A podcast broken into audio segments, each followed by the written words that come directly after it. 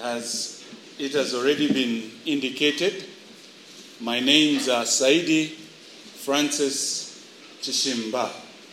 Now, my daughters love this part every time I introduce my name.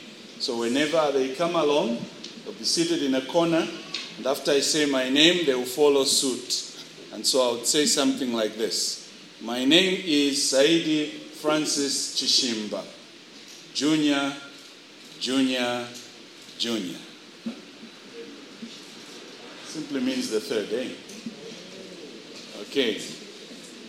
Um, I am married to one wife.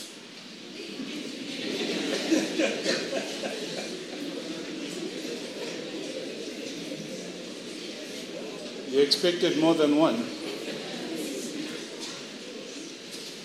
And um, sorry, I'm just turning on the recorder, okay? I'm not taking an SMS.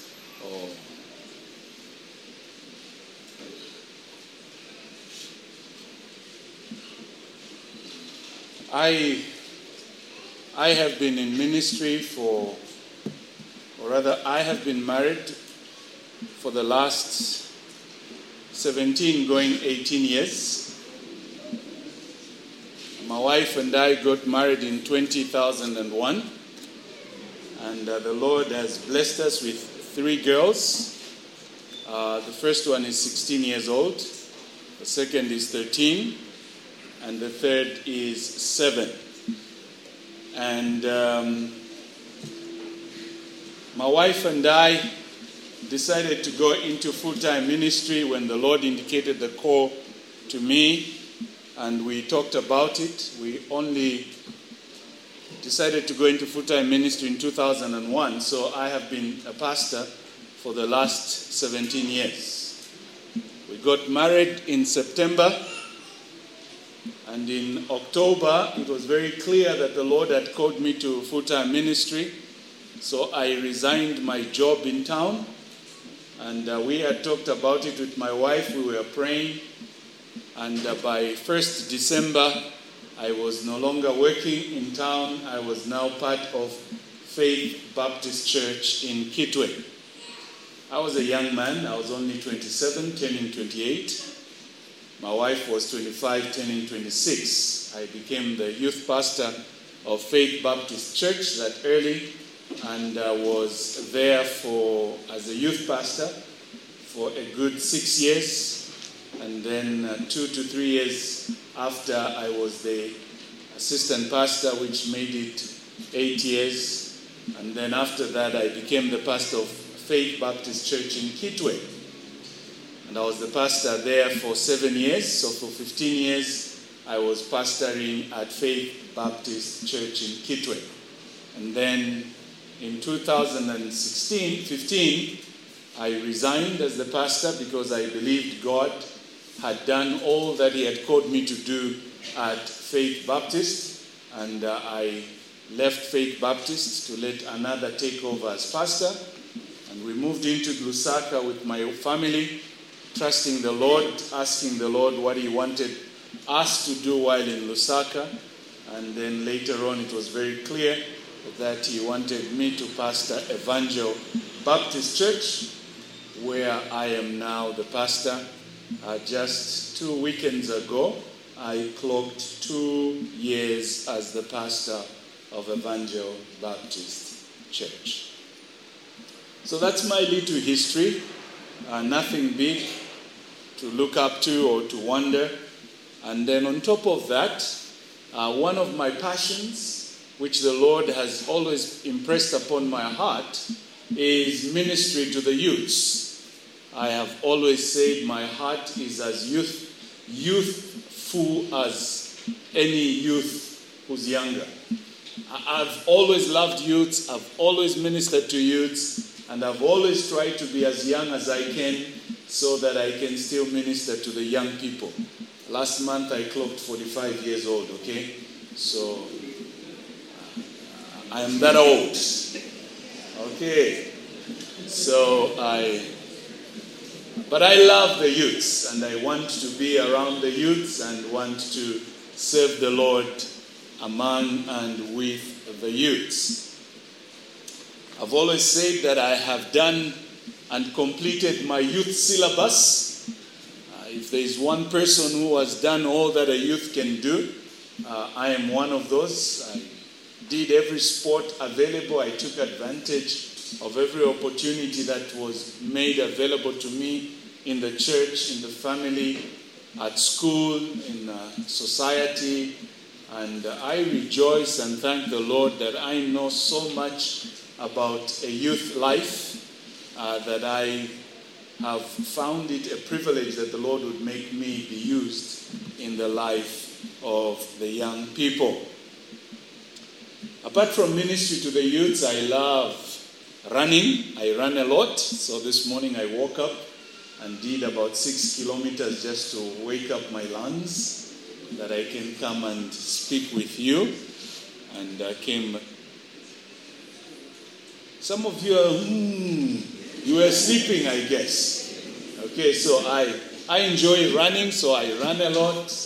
I love playing chess, so if anybody has come with a chess board, I'm looking forward to give you 2-0, and we can do that at break time. And uh, so I, I, really enjoy running. It's become one of my passions lately. So last Saturday, we took off with some friends for three hours and 20 minutes and just did a nice 30 kilometers in a certain area in Lusaka just to get our bodies straightened. It's a good thing to do. All right, so you have known quite a lot about me. I hope in our break time, as we will mingle, you will give me an opportunity to also know each one of you if I will manage. If you have your Bibles, please turn with me to the book of First John. First John chapter 2.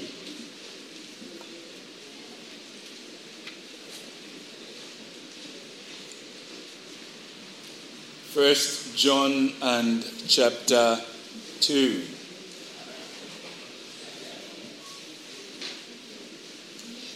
Well, when I was being invited, I was told that one of the areas I need to really focus on, which is, I'm assuming, part of the theme of this uh, gathering, is the rekindling of love.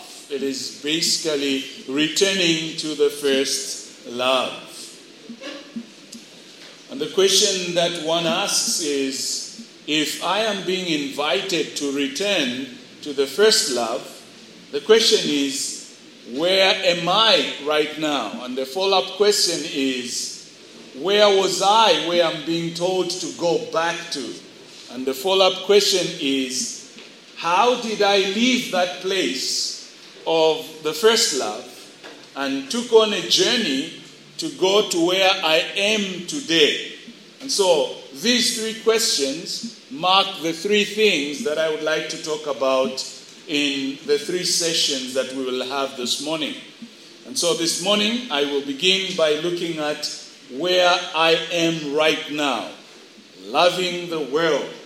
And then in the, after, uh, in the second session, we'll look at the first love, where I was. I am invited or I am asked to remember where I was, where I have fallen from. And then lastly, we will look at the journey from the first love to the current state. And what I'm expected to do with that is to return. And so uh, Revelation says, repent and do the first work, meaning turn around and go back to the first love. But let's begin with where we are this morning. And this morning, I would like to suggest to you that as young people, we and majority, those who are not walking right with God or are not even children of God, are actually in the world are actually in the world. And the Bible says in 1 John chapter 2 and verse 15, do not love the world or the things that are in the world. If anyone loves the world, the love of the Father is not in him. Let's pray. Our sovereign God who art in heaven, we do thank you for your Son, our Lord Jesus Christ, whom you gave unto us as our Redeemer, who did mount that cruel cross to die for us, that he may purchase us and make us your children. Thank you for the privilege that is not ours, yet extended to us through your Son. Now, Father, we pray, as you have gathered us together from various local churches and from various towns, I noticed a bus outside there, Lord, suggesting that others have come from as far as Kitwe. Our prayer, Lord, is that our moment together may cause our hearts to be elated unto you, that you may draw us, Lord, to know you and to revisit our walk and relationship with you. For those who are already children of God, Lord, that you may spur us to return to the first works and do those things that we once knew about Christ. And Lord, for those who have no idea who you are, have thought to be children of God and yet they are far away from you, our prayer, Lord, this morning is that you would turn their hearts and cause them to call upon you for their own salvation. Our God, I pray that you would do the work of grace upon the listener and the preacher alike. May we honor you in our today's event and beginning with this session in Jesus' name. Amen. Well, the scripture that we have just read is here written to us by the Apostle John. And the Apostle John, in the first phrase of that sentence in verse 15, simply says, Do not love the world. Do not love the world. That little phrase has an implied thought. And that implied thought is, We are currently loving the world. There are two aspects to this little phrase, and that is number one, it would be a warning to those who are not yet loving the world, who have not gone into the world, and perhaps they are watching the world from a distance, and perhaps they are even contemplating, uh, thinking about they going to love the world. And that phrase would be a warning, it would be a billboard it would be a caution on the fence of the world facing you who's not yet in the world and says, Don't love the world, suggesting that don't go into the world and be part of it. At the same time, that little phrase can also be a statement for those who are already in the world and they have made themselves jump over the fence. And that jumping over the fence may have been born out of rebellion, out of backsliding, out of uh, seeking a better place to go to, out of being born in that very place and they've never known anything else better except the world. And so their lives has been tormented and has been made to feel the pain and the sorrows and the horrors of the world. And so they are wondering what they are doing in that place. And they turn around and look at the hedge or the fencing around the world, and there is a little placard around it, and it also says, Don't love the world. It can suggest to one who's outside not to go to the world and remain where you are with the Lord.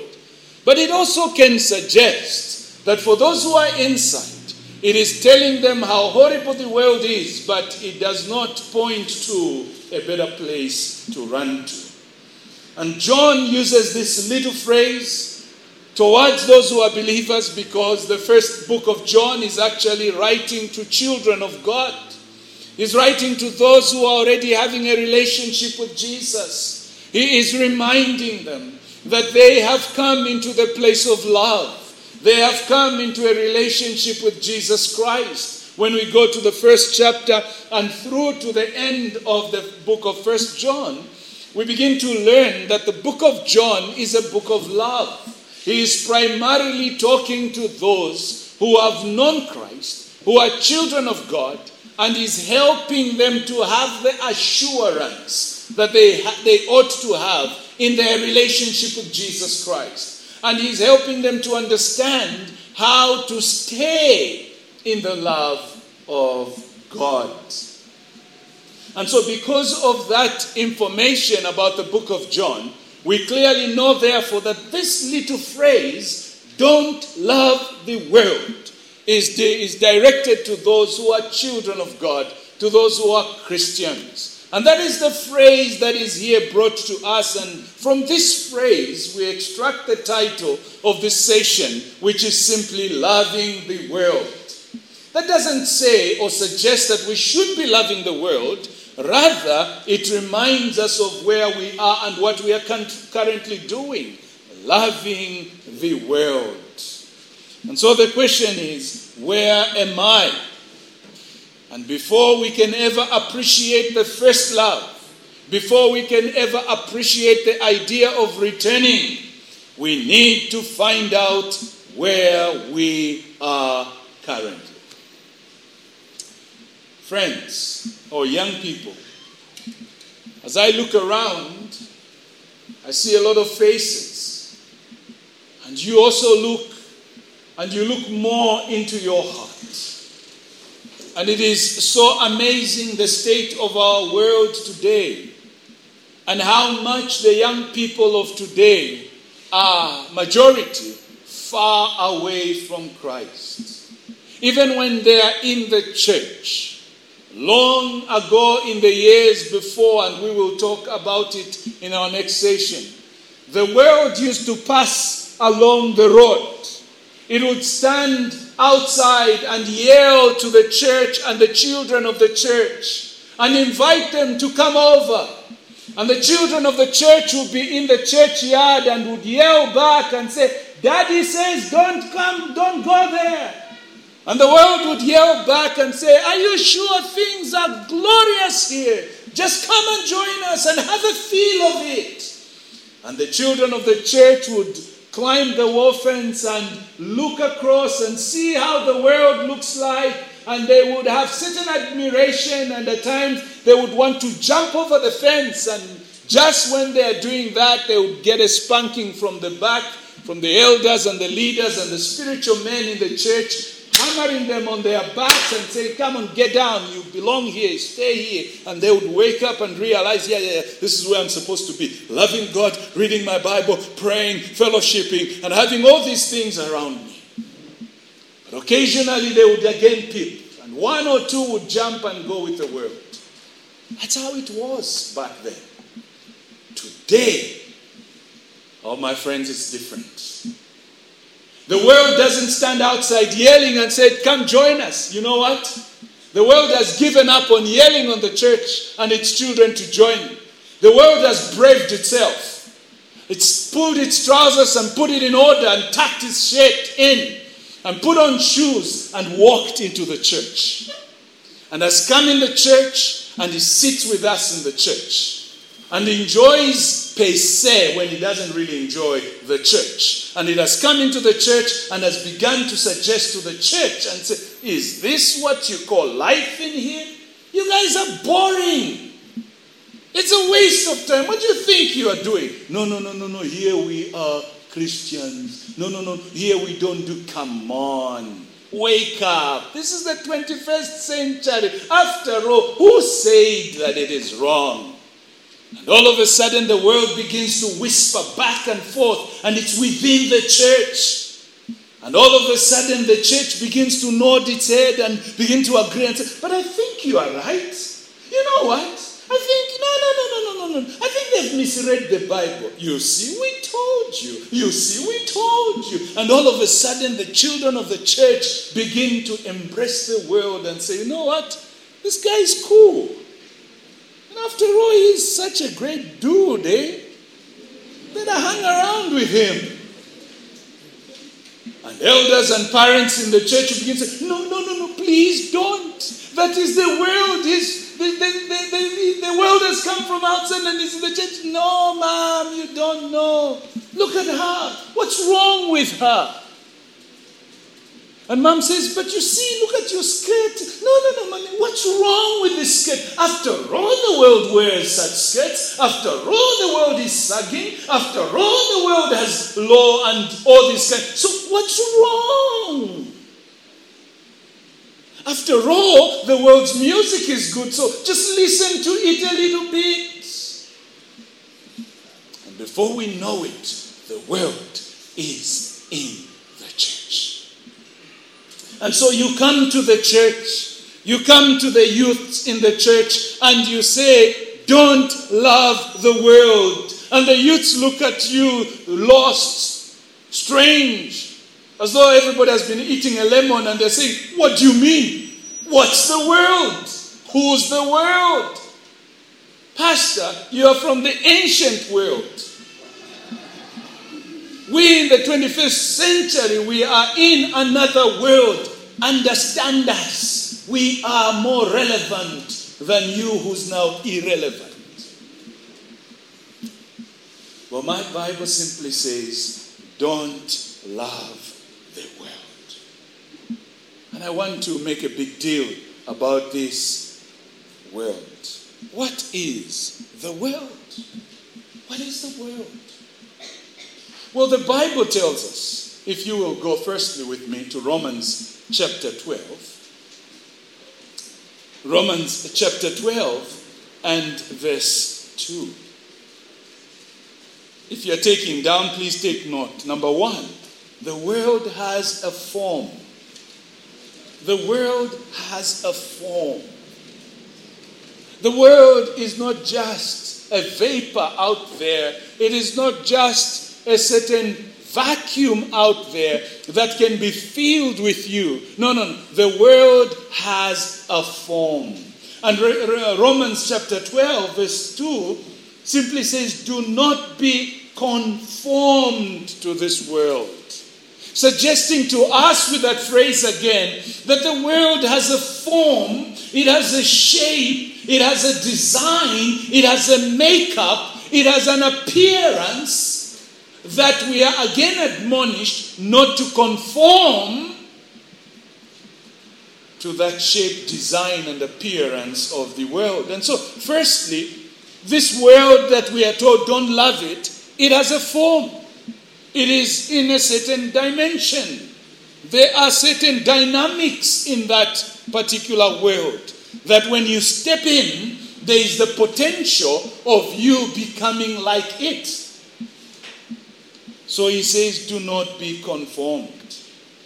Second,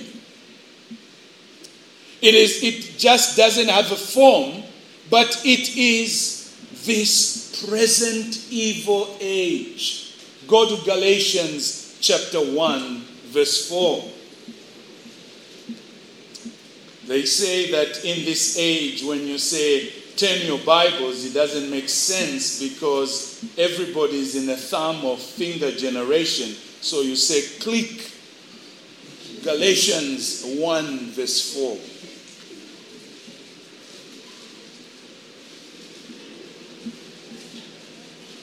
Look at what he says in verse 4. Grace to you, verse 3 grace to you and peace from God our Father and the Lord Jesus Christ, who gave himself for our sins to deliver us from what? This present evil age.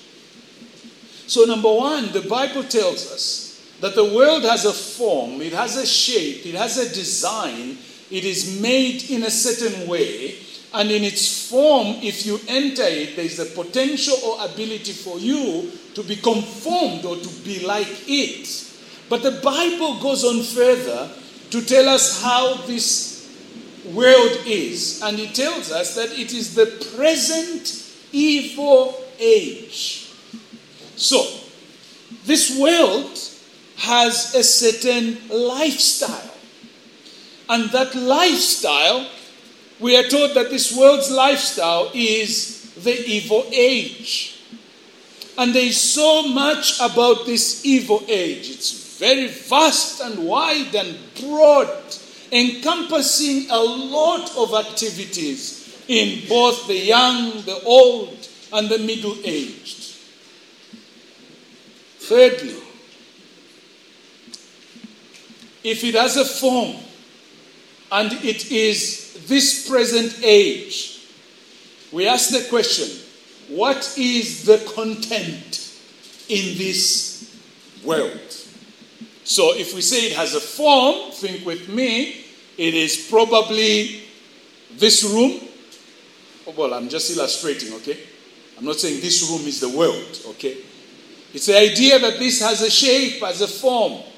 That's the first thing. The second thing, we are told that this shape and this form lives in a certain age of time, and that is the evil time. So we ask, what is inside it that makes it evil, that makes it dangerous when we conform to it? And that's the third thing. And so let's go back to the text we began with, First John. And let's look at the third element about this world or this form and this present age. He says in our text, verse 15, do not love the world. And look what he says as follow up to that. Or the things where in the world. It's telling us it has a certain content. There's something in it. You can be shown a container and you are told, Do you see that container? It's poison. Don't drink what's inside. You've been told that that container contains something poison. Here, John tells us that the world has something in it. Go on reading with me. We will skip the next sentence, but we will read it for connecting to verse 16. If anyone loves the world, the love of the Father is not in him. So we keep that part of the verse for later. But let's go to verse 16. He tells us what is in the world. For all that is in the world, are you ready? The desires of the flesh, number one. The other versions will say the lust of the flesh. Number two, the desires of the eyes. Number three, the pride of life. So he tells us what is in this world that is telling us not to love. That once upon a time was out there and now is in the church. And he says it is these three things the lust of the flesh, the lust of the eye, and the pride of. Now, these three may sound to be very narrow at an instant thought, but again, they encompass a lot of things. What, what uh, John is saying is not simply that the lust of the flesh is just this desire for this human body flesh or the flesh, oh, I, I like a T-bone steak, so I have a desire for that flesh, and so that's what I'm being stopped not to do. No, no, no. He is actually pointing at the lifestyle in this world.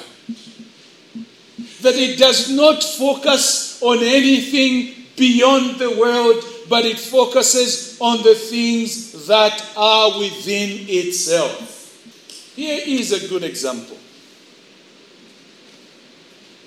Adam and Eve. There they are, walking in the garden, having the best romantic moment that human being has ever experienced and will never experience. Because after them there was a fall, and the Romans equally became affected. And so Adam and Eve are having a cool time, and they're walking and talking and just enjoying the Garden of Eden. And they would walk from one end to the other, left and right, and back and forth. But every time they did that, they would pass the center of the garden. And every time they passed the center of the garden, there were two trees. And upon seeing those trees, the first thing that came to their mind is God said. God said. And by that phrase, whenever it came to their mind, God said, it reminded them who's in charge, the authority, the sovereign Lord, the powerful one, almighty. That reminder dawned their hearts immediately. And so back and forth they would walk, and every time they come near these trees and they would see them, and they would not say, These trees kill, we are forbidden. The first thing was, God said. Until the devil walked in and he hissed to Eve, Yo, babe, what's up?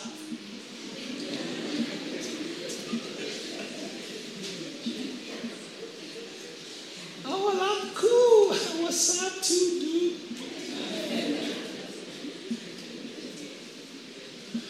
Let me tell you one thing. You see these trees? Did God really say? You get where he starts from? And he begins to open up those emotions in her. He begins to cook some lusts or some desire and all of a sudden, she begins to desire this that whispering to her. And all of a sudden, she begins to look at this fruit. And all of a sudden, she has a lust of the eye and she is beholding this fruit. And all of a sudden, she begins to say, You know what? Maybe. And he begins to tell her what that fruit will do to her life. You will live Really? Come on. You're not for real. Yo, babe, eh? I ain't lying, babe. And now she beholds it and she's now enjoying all the conversation. And guess what?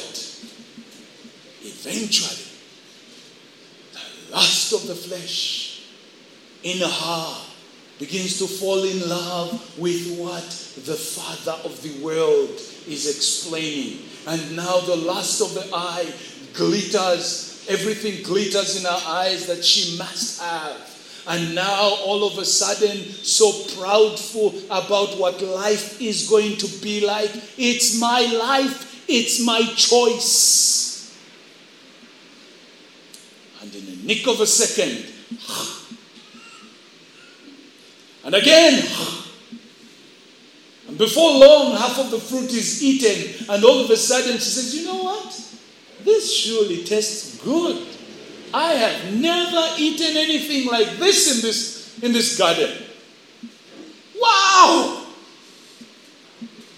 Why was he hiding it from us? And the Bible says Adam was not far away. He had not gone for a walk, he was not gardening, he was not sorting out a fight between monkeys and a hyena somewhere. He wasn't busy at all. The Bible says, and she gave her husband who was with. Which means Adam was nearby and he was also listening to the conversation, but because he didn't want to be found responsible, he chose not to intervene.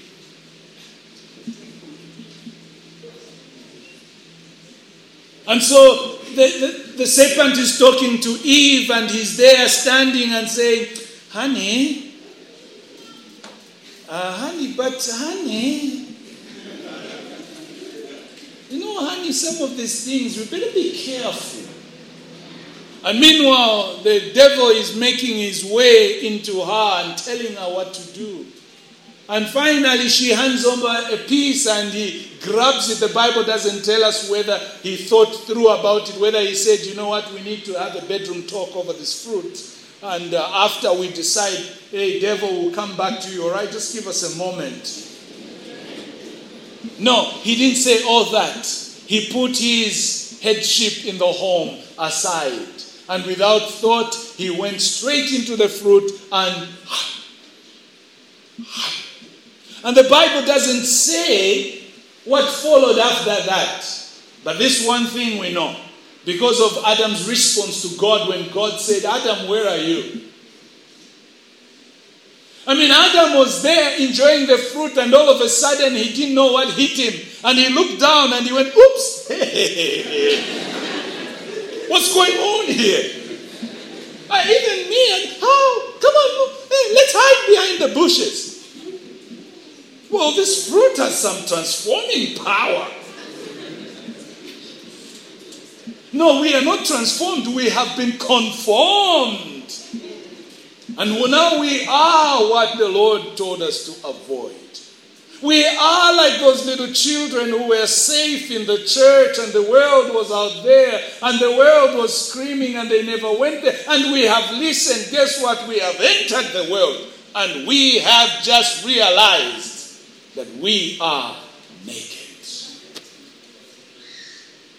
And exactly what the serpent did to our first parents he does that today when He hooks you and draws you into His world and He begins to make you be conformed and He begins to make you have the lust of the flesh and the pride of life and the lust of the eyes, and all of a sudden everything becomes dazzling sights. All of a sudden you begin to love the world. It was only last week she was your sister in the Lord. And now, because you've loved the world, your eyes have changed, and she's no longer my sister in the Lord. It's your was. Just like he said to Eve, eh, you also have that language.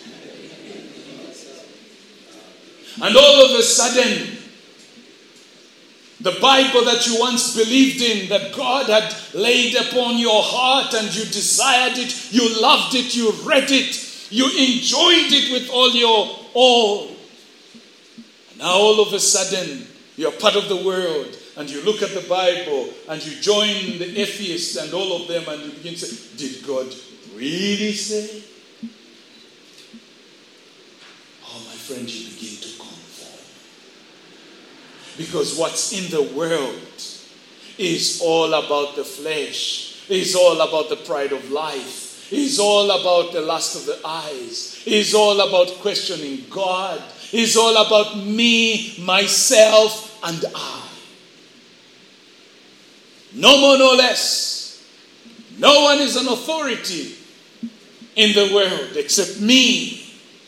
Well, the truth is, the devil is the authority. The devil is the authority of the world. And Jesus again and again, and the apostles retaliated and spoke about it that the father of the lies is the father of the world. And all John says, don't love the world. Don't love the world. The love of the world by those who already belong in it the love of the world by those who once loved Christ, but since have left Christ and have gone or gravitated to the world. Either, he says, don't love the world. Why? Why? I mean, the world today has become so sophisticated. Long ago, it, so, it was so far away to reach the world. But today, it's amazing. We are in the thumb generation or the finger generation, whatever you may call it, because everything is at our fingertips. Long ago, I still remember that. When I heard people talk about pornography, it was strange, and they would tell us how there are magazines that you flip and they are showing how men and women are having sex and pictures of all the sexuality going on. I couldn't imagine that people would go and pose to take such pictures. Then eventually, my uncle came with a pornography magazine. He was the looked for man in the community because everybody heard that at that house there is Uncle Chile who has a magazine, a pornography magazine, and everybody was trekking, coming over to come and try and see the world of pornography in that magazine. And my uncle was a show off. You know, us, we have the real thing. In the foolishness and sinfulness of man, he was showing off that he has the real thing. And everybody was pleading to see. Today, it's a finger away. That's how close the world has come. Back then, it was out in the world and it was screaming at an uncle's home and saying, Hey, come over, both saints and sinners, come and see it. I have the magazine. And Christians were trying to make an effort to go there. And others, perhaps, I don't know, maybe they went there in the name of evangelism. And maybe they got there and tried to try and explain to him how sinful it is. Bring it here, we show you how sinful it is. maybe they did that, I don't know. But listen, the world was far away. Today, are you with me? It has crossed the fence. And it's not standing in the driveway, it's inside. It's only a finger away. And some sites, you don't even need to go there. You know what pornography is doing now? Somebody wrote and said, I am doing all I can to make sure that my son and daughter, they never, ever see a pornographic material. And the pastor replied and said, My dear friend, if your son and daughter doesn't get pornography, pornography will get her. And that's true. It's getting one after the other from that end to that end. It's in here. It's only fingers away. And that's how much the world has made itself near us. And you know what John says? Don't love the world. Don't love the world, young man. And now today people are interpreting love by such materials. And now there are all kinds of levels of this sensuality and sexuality and pornographic material. And it's all over the place in various ways. Some of you spend your time watching with your dad and mom seated looking at the same TV and without a sheer knowledge that you are watching pornographic material. It won't always be nude people, it will also be in the language. And there you are seated watching. What are some of these soap operas you love watching from Mexico? Hello? Just tell me, I won't say it's you. I'll just say that you are well informed. Telemundo. Telemundo, what does it teach? I mean, there is all these stories about how this one was a girlfriend of the uncle, now was a girlfriend of the father, and was a girlfriend of the cousin, and was a girlfriend of the, the, the neighbor, and now is a girlfriend of the grandfather, and now is my girlfriend, and to that's all. And there we are. Ho, ho, ho. Ha, ha. Bazamugwila. And that's what we are watching. And somehow we are enjoying it. And guess what? Youths are seated with their mother and father. Friends, that's how far the world has entered into our homes and our lives. And the mother baby in the kitchen. And she's cooking. And she hears you in the sitting. Oh, where? Vipi vya chikoko? Baikata.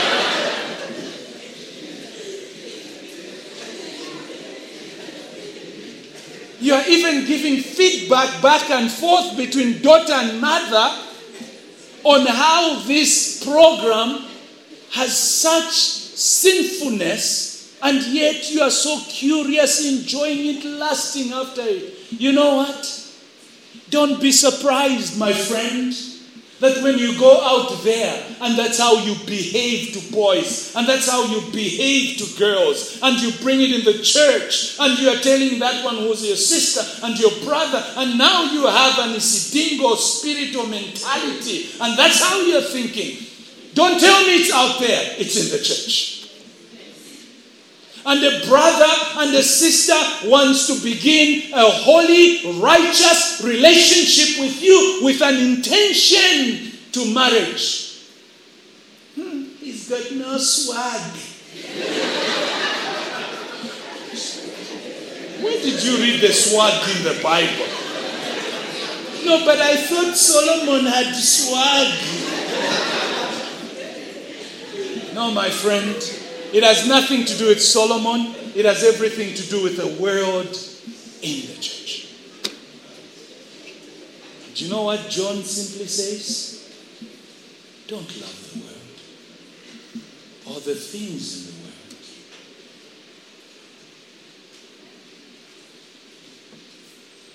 It doesn't take you to go out of the house to go and see the world.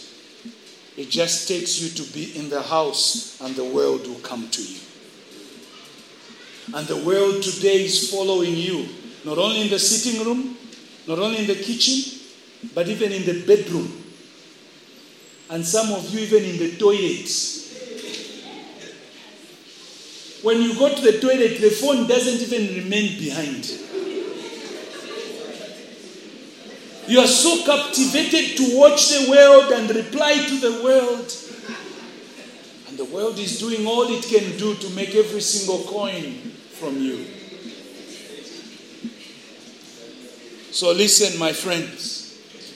John says, don't love the world. Why? Three quick things, and I will come to an end. Number one, go back to First John. Go back to First John. Chapter 2. I want you to observe verse 17. Here's the reason why John is saying, Don't love the world. Number one, it's a temporal world. It's a temporal world. Verse 17. And the world is passing away along with its desires. It's a temporal world. There's nothing about the world to glory about. It's temporal. It appears today and tomorrow it's gone. Either you go first, or at the end of the age when the Lord returns, it is gone to face judgment. And he says it is for a season. Secondly, the love of the world, friends, the world takes you further and further away from God. There is no one single person in history, beginning with Adam, Whoever loved the world and came back and said, When I loved the world, it pointed me to God. No. The world takes you further. Here's a good example. A lot of us love drinking mineral water, right? We can bring a container of mineral water right here. Let's say we say it's 2,000 liters. And all of us are drawing water from it and just enjoying it. And then we go to the toilet. You know that can nozzle drop? You know the nozzle drop? That little thing they suck medicine and drop it in your nose or in your ears, that little instrument, and we go and put it in the toilet. Now, that toilet has been washed by Jik, by Harpic, by everything that bleaches a toilet, and it's sparkling clean. But we still get that instrument and just suck a little drop of water from the toilet and come to the 2,000 liters and drop it there. And I, then I say, you know what? This water is pure. as clean as clean can be. However, we dropped just a minute drop of water in it. And you say, oh, yeah, sure, sure, nothing wrong. No, I haven't finished. The water was from the toilet. And I can, sure, I can assure you, if all of you had the cups in your hands right now, they would be flying in the air.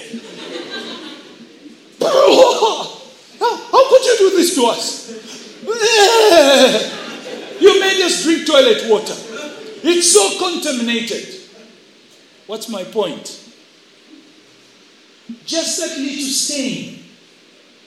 Did it in any way say, wow, then this water is really pure? Did it gravitate you to the container? Oh, and for the next number of years, you will always talk about it. It will make you hate drinking public water that you don't know how it was prepared.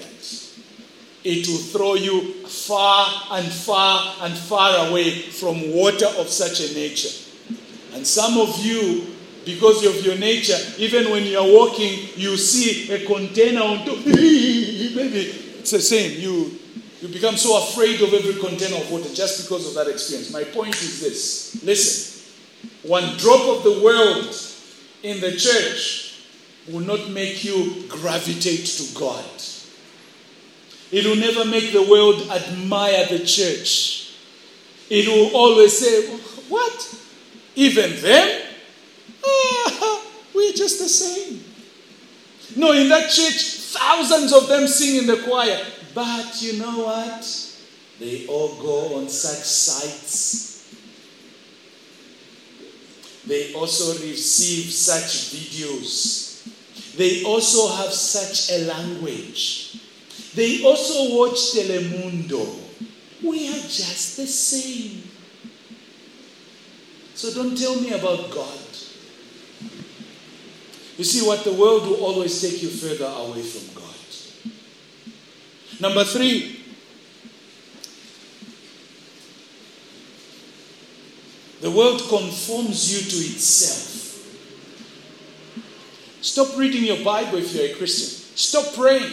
Stop going to church. Stop every other thing that is termed as a means of grace, meaning the way in which God ministers to your heart with His grace and causes you to grow in the Christian faith. Stop everything. The very moment you stop everything, guess what? You start becoming like the world. All of a sudden, we'll meet you in the street. Even your walk has changed. You now walk like the world.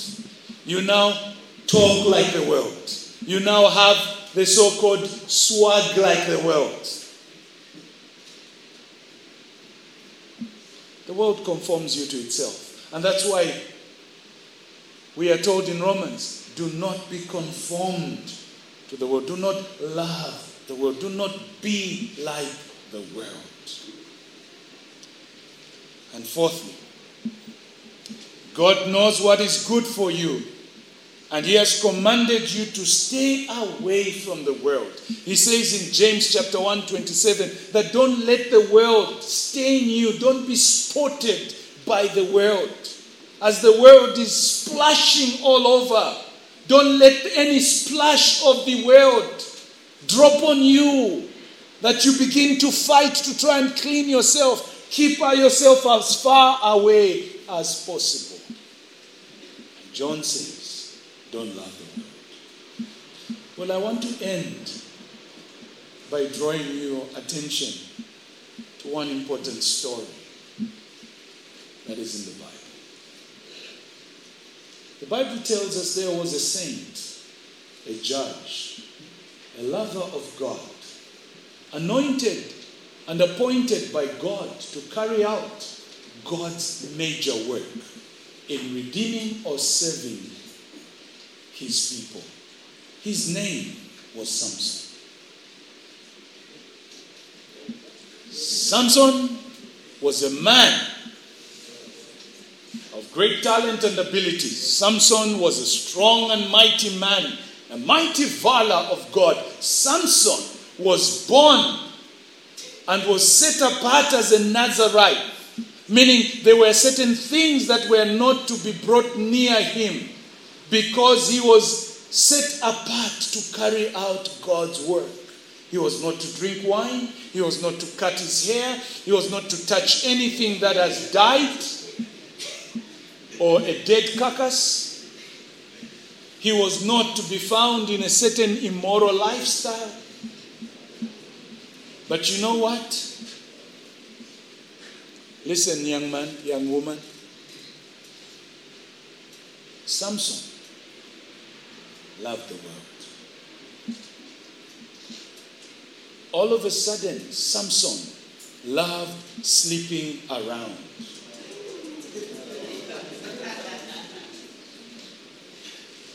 Well, my friend, it's not exciting. You may be the next Samson. Careful.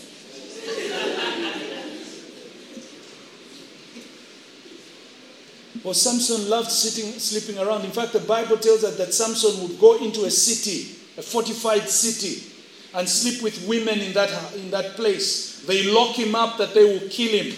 And he would come out, lift the gate of the city, and go set it on a mountain and go back home to sleep. Well, Samson loved the world. His mother and father tried to tell him not to go a certain direction, not even to go and marry women from that side, because God says you are not supposed to do this. You are a judge, you are a, prophet of God, sent for God's word. No, Samson loved the world. And he plunged himself deep in the world. It didn't take the world, it didn't take him Rather, he didn't take the world to go and find him. He went and found the world. He plucked it out from where it was. He kissed it. He embraced it. He held it tight in his bosom. And he felt that this is it. He forgot who was in authority, and that was God. Oh, how Samson devoured the pleasures of the world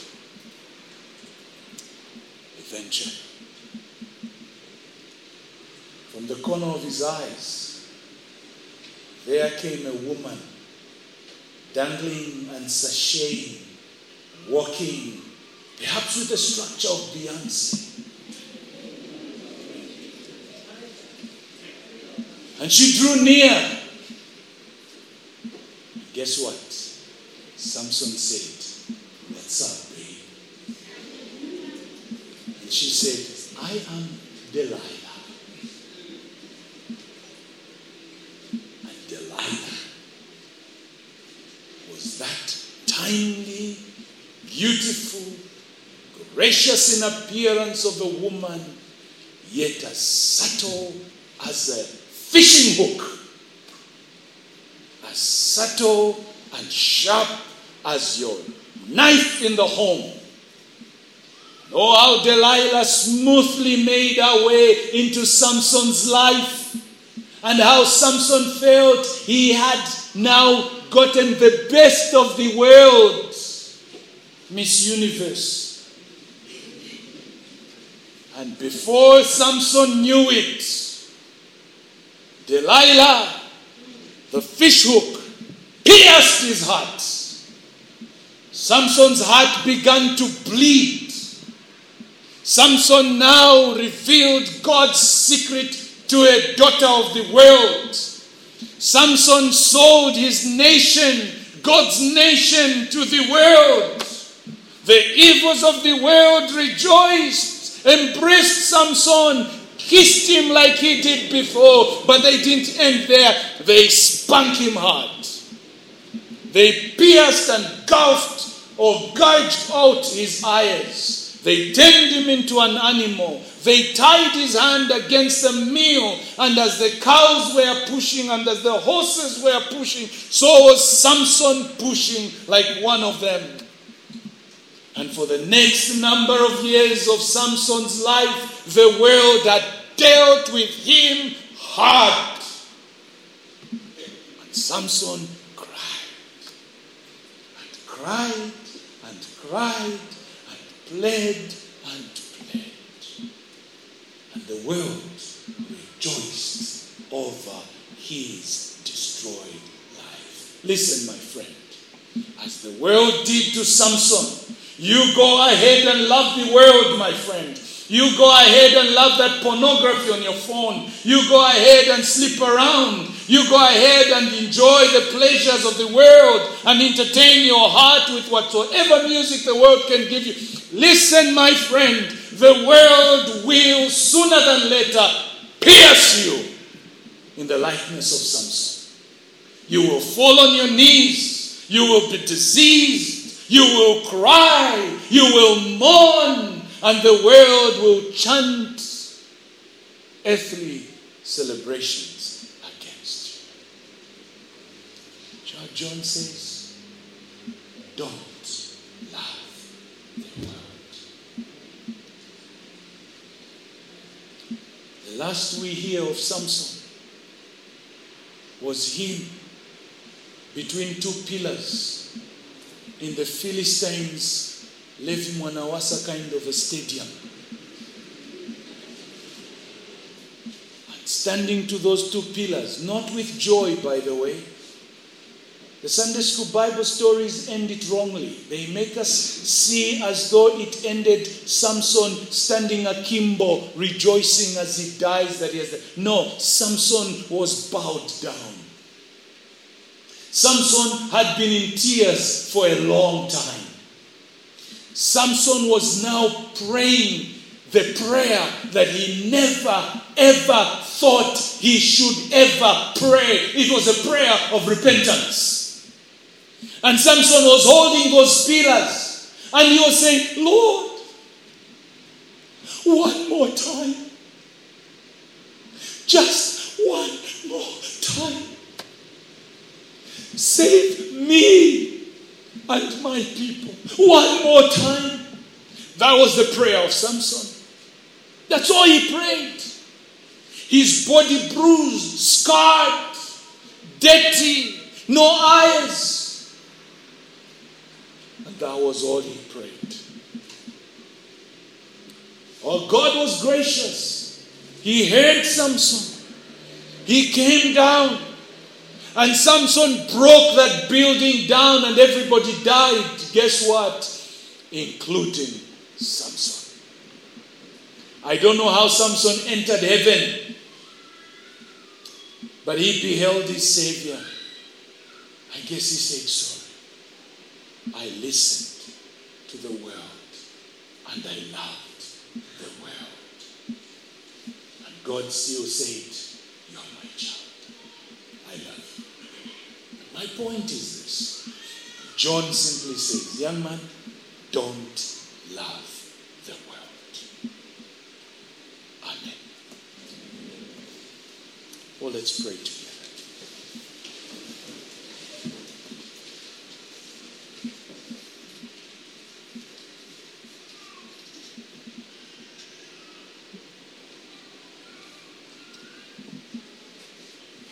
There's a sense in which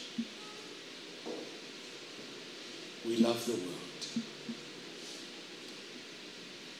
How guilty, young and old, we are. But I pray, cement these your words upon the hearts of these young people, not to love the world. We are loving the world like never before in this age. Forgive us